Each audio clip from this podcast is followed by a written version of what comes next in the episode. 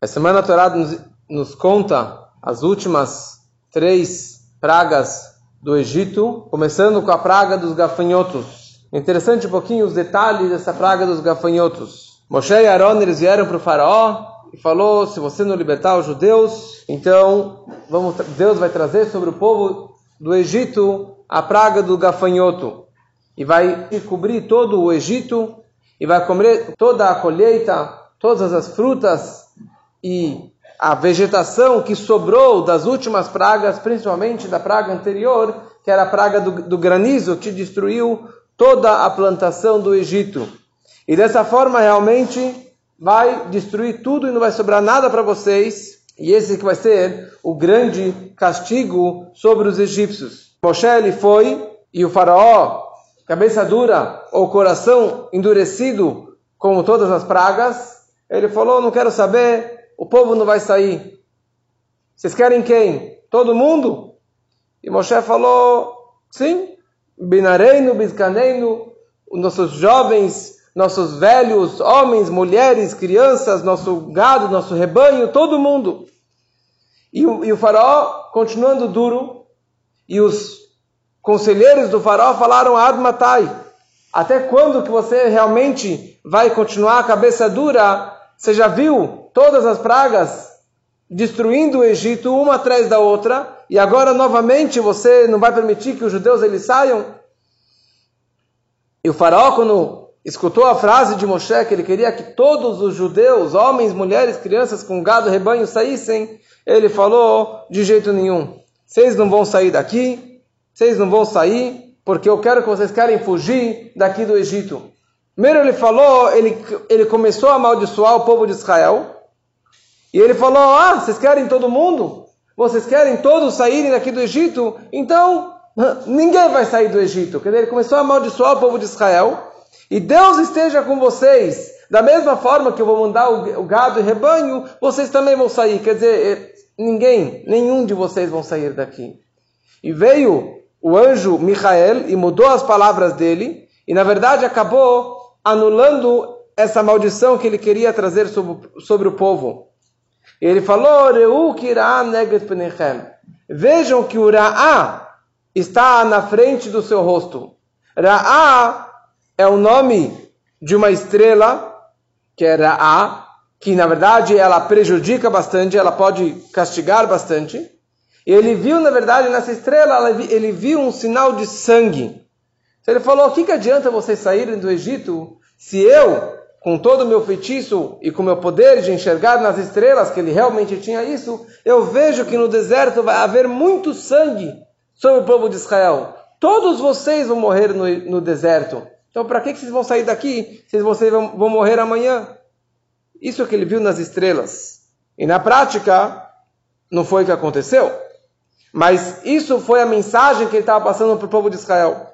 E na prática, Moshe estendeu o cajado no qual estava escrito todas as pragas, e veio uma praga de gafanhotos. Quer dizer, num instante vieram infinitos gafanhotos, milhões e milhões de gafanhotos, e comeu toda a plantação que havia sobrado dentro do Egito.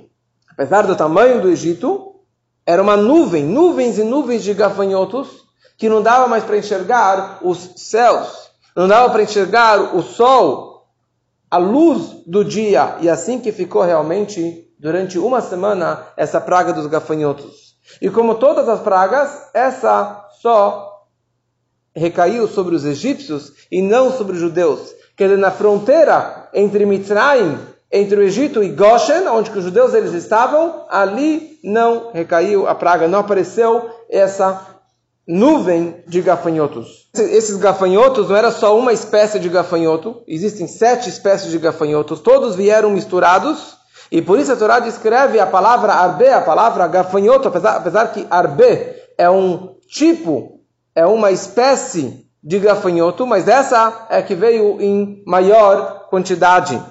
E todos vieram misturados, entraram dentro das casas, e primeiro como as outras pragas, ele entrou primeiro dentro do palácio do faraó, e ele que foi mais é, atingido e mais, mais castigado, depois entrou na casa dos egípcios. E o faraó, ele ficou realmente não estavam mais aguentando, não tinha mais comida, eles estavam morrendo. Hashem enviou também outros tipos de animais, serpentes, que, vi, que vinham e picavam os egípcios e com o veneno eles morriam.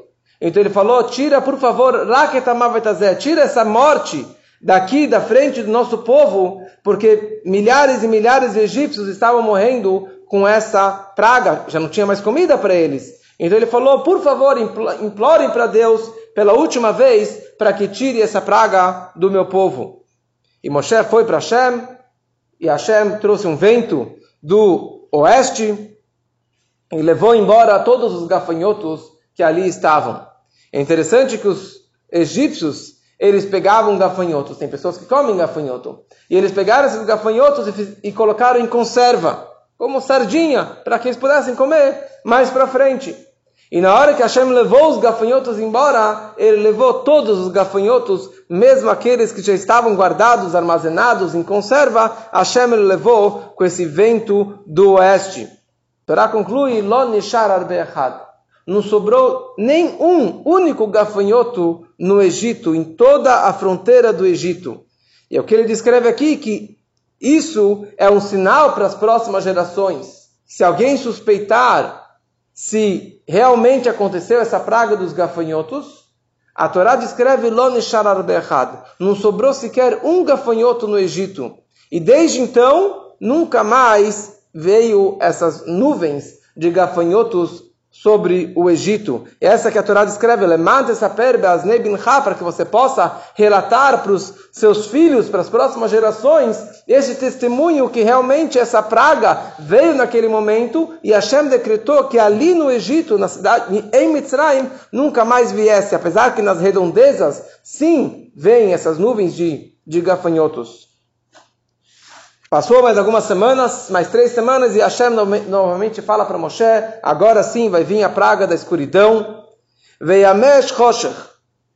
Vai ser uma escuridão não qualquer, vai ser uma escuridão triplicada. E depois vai ser uma escuridão quadriplicada. Porque uma semana da praga foi dividida, na verdade, em três momentos. Primeiro foram três dias de escuridão que nenhum conseguia enxergar o seu próximo, porque nem o sol iluminou, brilhou de dia, e nem a lua ou as estrelas brilharam, iluminaram durante a noite. Eles não trabalharam, elas estavam descansando durante essa semana da praga da escuridão. Então realmente tinha uma era uma escuridão maciça, era uma escuridão muito forte que ninguém conseguia enxergar o próximo. E durante toda essa semana de escuridão, todos os orifícios se fecharam. E foi um milagre que eles conseguiram sobreviver, apesar dessa praga, desse castigo junto. Então, os primeiros três dias foi uma escuridão que ninguém conseguia enxergar nada, porque à noite, mesmo que você está em casa, você consegue mais ou menos perceber quem está na sua frente, quais são os móveis que estão na sua frente. Mas era uma escuridão que realmente não dava para ver nada, com os olhos totalmente fechados. E a segunda etapa, os próximos três dias da escuridão, foi uma escuridão densa, uma escuridão com consistência, quer dizer, parecia que você estava fechado, trancado num armário e não conseguia sair dali. Eles ficaram imobilizados durante aqueles três dias. Quem estava sentado, ficou sentado. Quem estava de pé, ele ficou de pé. Não podia ir no banheiro, não podia ir em nenhum lugar, não podia fazer nada, essa que realmente foi a praga da escuridão, que essa escuridão foi a escuridão do Geinom, a escuridão do purgatório que veio sobre eles para castigar eles, que nenhum consegue enxergar o próximo. Isso que é um castigo, você não consegue enxergar o seu companheiro, você não consegue enxergar uma outra pessoa. Veio o anjo responsável pela escuridão, o Sar HaChoshech, e ele, na verdade, acabou escurecendo mais ainda. Hashem decretou que fosse um tipo de escuridão e ele escureceu mais ainda e Hashem acabou concordando e aprovando essa escuridão. todas as velas que existiam, tochas que existiam, todas foram apagadas e nada conseguia realmente iluminar para os egípcios. Qual é a razão que Hashem trouxe sobre eles um, um, essa escuridão? Então tem algumas explicações interessantes. Uma era um castigo, na verdade, para o povo de Israel. Porque o povo de Israel, grande parte do nosso povo, era, eles eram perversos, transgressores, idólatras, totalmente assimilados, que não acreditavam em Deus, não acreditaram em Moshe, não acreditaram na salvação do Egito, da saída do Egito, e quando Moshe falou para eles, vamos embora, quer dizer, vocês já viram aqui oito pragas, eles falaram, a gente continua não acreditando em Deus. A gente não quer sair daqui. Pode querer oferecer, mas nós preferimos ficar no Egito do que sair do Egito. Então, em outras palavras, eles não tinham nenhum mérito para sair do Egito. Eles já estavam totalmente perdidos nas impurezas. E Hashem falou: vamos embora. Eles falaram: não, obrigado. Então, eles todos acabaram morrendo durante essa praga da escuridão. É sabido que somente 20% do povo saiu do Egito, mas 80% do povo morreu. Quando que eles morreram? Nesta praga da escuridão. Ou seja, foram 600 mil homens que saíram do Egito. Cada um tinha uma média de cinco filhos. Se você multiplica, dá mais de 4 milhões de judeus que saíram do Egito. Então, se 4 milhões saíram do Egito, então aqui na verdade nós temos mais de 16 milhões de judeus que ficaram no Egito. E onde eles estão? Eles morreram todos na praga da escuridão. Por que na praga da escuridão? Para que os egípcios não percebessem, não notassem que os judeus também estão morrendo e também estão sendo enterrados. Eles iam falar: bom, eles estão morrendo e nós também estamos morrendo. Então a praga, o castigo não, é só, não recai somente sobre nós, sobre os egípcios. Então, para que eles não notassem, não percebessem a falta e a morte dos judeus, então Hashem fez a praga da escuridão para que todos esses que deveriam morrer, que eles morressem, fossem enterrados neste período durante a praga da escuridão. E a escuridão começou durante o dia, porque senão iriam dizer, bom, começou de noite, a noite se prolongou, se, sei lá, o sol não, não raiou, mas a noite foi mais comprida e foi essa foi a escuridão. Então Hashem fez questão que durante o dia, na terceira hora do dia, viesse a praga da escuridão para realmente difundir esse grande milagre. E essa praga recaiu só sobre os egípcios. Os judeus que estavam em Goshen não tinham escuridão. E um judeu que estava morando em Mitzrayim também para ele não tinha escuridão.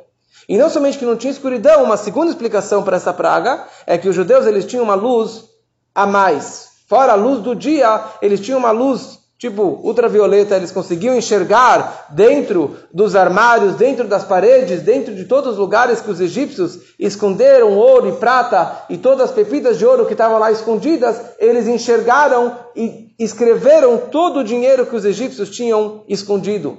E mais para frente, daqui a algumas semanas, quando eles quando foi a morte dos primogênitos, quando os judeus foram pegar o dinheiro emprestado dos egípcios, eles sabiam exatamente onde estava todo esse dinheiro.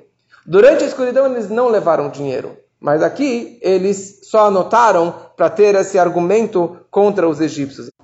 Sobre isso nós falamos no Seder de Pesach, na hora que mencionamos os quatro filhos que vêm no jantar, sábio, o perverso, o ignorante e que não sabe perguntar. Filho, Rachá, para o perverso, nós falamos para ele, Ilu hayasham lo hayanigal. Se você estivesse lá no Egito, você não teria sido salvo.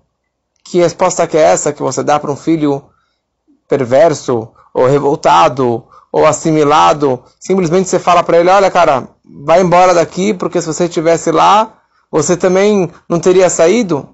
Mas a resposta maravilhosa que o Rebbe nos explica é que nós estamos aproximando o jovem ao invés de afastá-lo. Nós estamos dizendo para esse jovem: olha, se você estivesse lá com esse tipo de, de questionamento e pensamento contra Deus e não acreditando na salvação divina, você lá no Egito teria morrido junto com aqueles milhões de judeus que morreram na praga da escuridão. Lá você não teria saído. Somente lá mas aqui agora, aqui nessa redenção, na saída deste exílio, deste sofrimento, com a vinda do Mashiach, muito, muito em breve, mesmo você, meu querido irmão, totalmente assimilado, com todos os seus questionamentos, com toda a sua rebeldia, pode ficar aqui com a gente na noite do Seder. Pode participar com a gente, porque você é muito querido e você também vai ser salvo com a vinda do Mashiach, que seja muito em breve, se Deus quiser.